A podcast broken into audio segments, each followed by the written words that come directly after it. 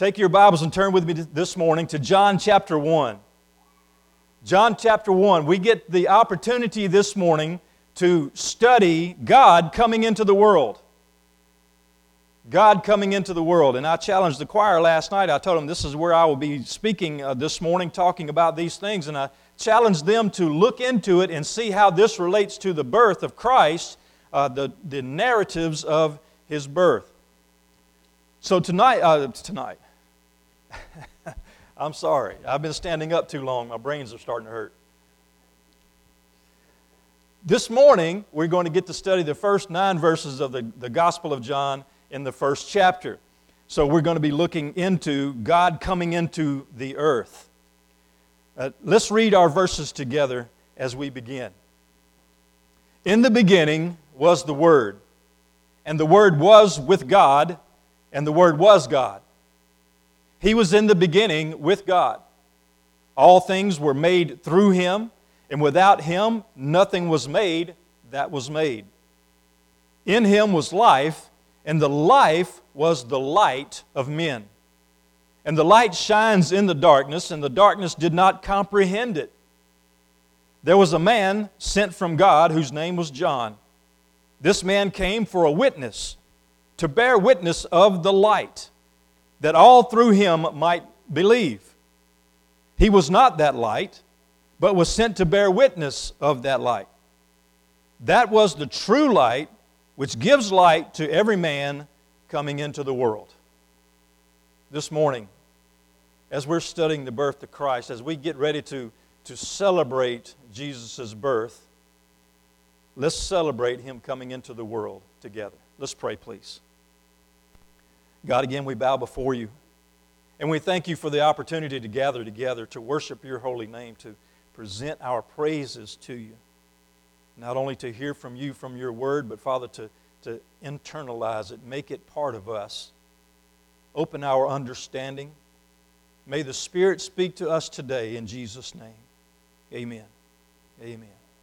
So, this morning we're going to look into several scriptures, but we're going to uh, stay here in John chapter 1. I wanted to read to you as we begin, though, these verses. In Isaiah chapter 7, verse 14, it says, Therefore the Lord Himself will give you a sign. Behold, the virgin shall conceive and bear a son, and shall call his name Emmanuel. Emmanuel, of course, you know, means God with us. And then in chapter 9 of Isaiah, in verse 6, for unto us a child is born, unto us a son is given, and the government will be upon his shoulder, and his name will be called Wonderful, Counselor, Mighty God, Everlasting Father, Prince of Peace. And then in, in Luke chapter 2, the birth account in the Gospel of Luke, in verse 11, the angel speaking to the shepherds said, for there is born to you this day in the city of David a Savior who is Christ the Lord. This morning, as we think about God coming into the world, going back to what it said there in Isaiah, how is a baby being born into the world the mighty God? How is a newborn child the everlasting Father? You see, it can only happen if you're God. It can only happen because God ordained it, God planned it, God had it in mind, and He carried His plan out in due time. The everlasting Father, the wonderful counselor, the everlasting God, the mighty God, came into this world. And going back to John chapter 1, John begins his gospel and he starts talking about God's Word coming in the flesh. As it says in verse 14 of that first chapter, and the Word became flesh and dwelt among us. He's describing that man, that God man, the Savior that was proclaimed in the Old Testament and begins to tell his story in the New Testament. So, what we are looking at this morning, the first two verses, it says, In the beginning was the Word, and the Word was with God, and the Word was God. He was in the beginning with God. what we see in the birth of the Savior is that the timeless submitted himself to time. The timeless one, the everlasting one, the one who is eternal life, he submitted himself to time. Now think about the creation process, all right? He established days, nights, weeks, seasons, years. He established all those things. He created time. God did because He lives outside of time. And as He created it, then He became subject to it. But He was timeless. As it says in Micah, the, uh, the reference in the Old Testament where when Herod asked the, the Pharisees, Sadducees, all the religious leaders, when he asked them when the, the Messiah was to be born, the king was to be born, they came to this passage of Scripture. They quoted it to him and said it's going to be Bethlehem. And listen to it. It says, But you, Bethlehem, Ephrathah, though you are little among the thousands of Judah, yet out of you shall come forth to me the one to be ruler in Israel, whose goings forth are from of old, from everlasting. See, not only did it tell where Jesus was going to be born, but it said that he was everlasting. He is eternal. He is God. So, looking into the Old Testament scriptures, those who were studying it knew that the one to come was going to be God. Either they knew it or they skipped over it and didn't understand it. But here's the thing it said God is becoming part of His creation. There's going to be one who will come who is eternal. I think it's grammatically incorrect to say he was eternal because he hasn't stopped being eternal, or that he will be eternal because he is always going to be eternal. He is. He is. And the scripture says, whose goings forth are from of old, from everlasting. So the prophecy is that the eternal God would enter into time. The timeless one enters into time. And in Psalm verse 20, uh, sorry, Psalm 90, verse 2, it said this of the mighty God Before the mountains were brought forth, or ever you were for, had formed the earth and the world, from, even from everlasting to everlasting, you are God. Now, it's talking about God in the Old Testament God the Father, God the Son, God the Holy Spirit, as they were in the Old Testament. They were from everlasting to everlasting, they are eternal. They are. So the timeless one, the eternal one, submitted himself to time. Jesus, in speaking with the Pharisees and Sadducees and was talking to them about himself, he said this. They, they were talking about him and how he wasn't uh, who he said he was, but Jesus said this uh, in verse John chapter 8, verse 58. Jesus said to them, Most assuredly I say to you, before Abraham was, I am. Jesus said, Before Abraham was. Now, Abraham was the father of Israel, and this was many, many years before Christ was born into this world, but he told them that he was eternal in saying that. He said, Before Abraham was, I am eternal. They understood that what he said was that he was God. Because only God can say, I am self existent, no, in no need for anything or anybody. I am. When Jesus said that, of course, they called him a blasphemer. They wanted, they wanted to kill him all the more because he said he was God. He is the timeless one. And in Revelation chapter 1, verse 8, he said this I am the Alpha and the Omega, the beginning and the end. Jesus says, I have always been, I always will be. It begins with me, time, creation begins with Him, but also it will end with Him. He will always be. The timeless one submitted himself to time in coming into the world. And then, and look in verse 3, John chapter 1. All things were made through him, and without him, nothing was made that was made. Jesus is the creation agent. The Creator, though, in his birth, entered into creation. Actually, before his birth, at his conception. He entered into creation at his conception. For me to understand this, I, I think about uh, God's creation, and I'm looking at a tree. Of course, God created all things, all thing that is. He created all those things. I see a tree and I see how intricately it is made. And some people say, well, it's pretty simple. You know, the roots, the trunk, the branches, the, the fruit, and all those things. But no, it's not that simple. There's so many little, uh, tiny details that make a tree a tree that have to be in place in order for it to reproduce itself and continue to live. It is so magnificent, and that's just a tree. Imagine something a little more complicated, like you. See, God created every bit of it, and yet He subjected Himself to creation. Here's an amazing thought that, that went through my head, and I, I just couldn't get it out of my head for a little bit.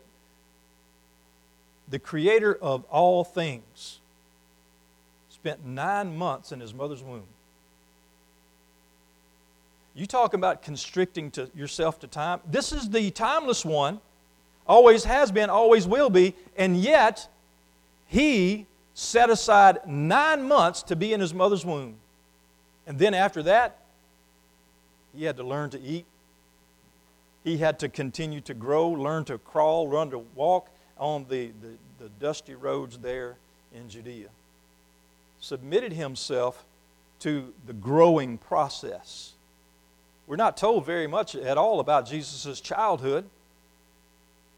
The Creator submitted himself to creation.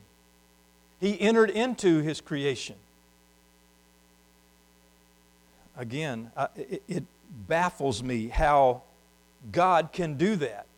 You know, I like to make things. I, I, I'm kind of a carpenter a little bit, and I like to do wood crafts and things like that, so I make stuff here and there. And, you know, I would never become a shelf on the wall. it, it, in making those things, how could I make myself a screw or a nail to be a part of the project that I'm putting together? And that's the way that I kind of understood what Jesus did. He entered into the creation that He made so that He could redeem the creation that He made, to save it. In Hebrews chapter 2, it says in verse 10 it was fitting for Him for whom all things, uh, whom are all things, and by whom are all things, and bringing many sons to glory, to make the captain of the salvation perfect through sufferings. Jesus had to enter into his creation in order to save his creation. And he had to suffer in order to do that. Imagine heaven. I mean, we, we, we imagine heaven and we think about a wonderful, glorious place, and it is. Imagine having to leave that and come and live here. And, and worse than what we've got it, because we've got electricity, air conditioning, comfortable pew. We've got all, uh, a lot of great amenities now that they didn't have in Jesus' day. Imagine submitting yourself to that, coming from glory, having angels at your beck and call, and always attending to your needs, but he doesn't have any needs. But he set all that aside to come and suffer through thirst and hunger and suffer through all of his childhood, all of his adulthood, and then suffer for our sins. Verse 17 and 18, it says this, same chapter, Hebrews chapter 2. Therefore, in all things, he had to be made like his brethren, that he might be a merciful and faithful high priest in things pertaining to God, to make propitiation for the sins of the people. For in that he himself has suffered being tempted, he is able to aid those who are tempted. Jesus had to become part of his creation. The Creator entered into creation. Now, going back to John chapter 1, verse 4 In him was life, and the life was the light of men. The life giver was given life. The one who is life himself was given life. Now understand, not that he needed life because life is in him. It's, it's not that he was not and then he was, it's that he submitted himself to living in the creation. In John chapter 14, verse 6, Jesus said of himself, He says, I am the way, the truth, and the life. The life. He has life, He gives life, He is life. In Psalm 119, verse 105, the scripture says about the Word Your Word is a lamp to my feet and a light to my path. Your Word is a lamp to my feet and a light to my path. Making sure that life comes into life, that the life came into life to live so that we may come from death into life. The timeless submitted himself to time. The, the Creator entered creation, and the life giver was given life. And in verses 5 through 9, the light became, or the light came to give light. And the light shines in the darkness, and the darkness did not comprehend it. There was a man sent from God whose name was John. This man came for a witness to bear witness of the light, that all through him might believe. He was not that light, but was sent to bear witness of that light. This was the true light, which gives light to every man coming into the world. The light came to give light. Jesus was giving a parable about the gospel and about truth, and he said this Nor do they light a lamp and put it under a basket, but on a lampstand, and it gives light to all who are in the house.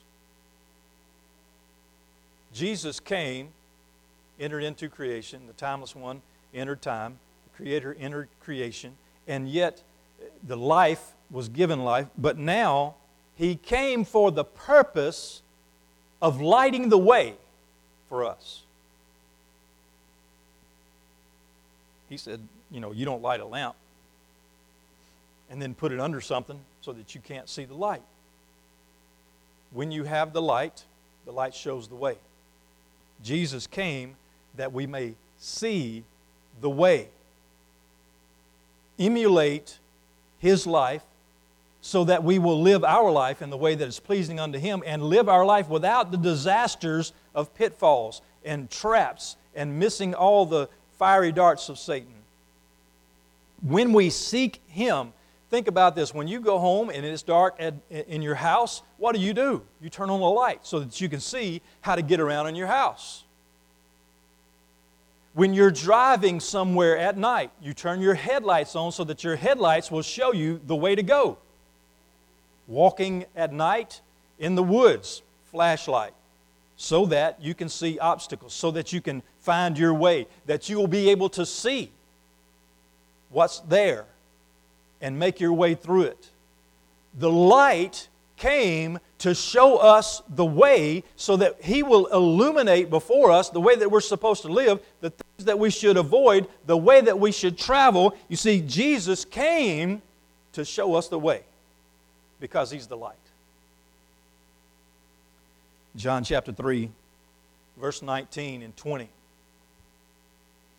And this is the condemnation that the light has come into the world and men loved darkness rather than light because their deeds were evil.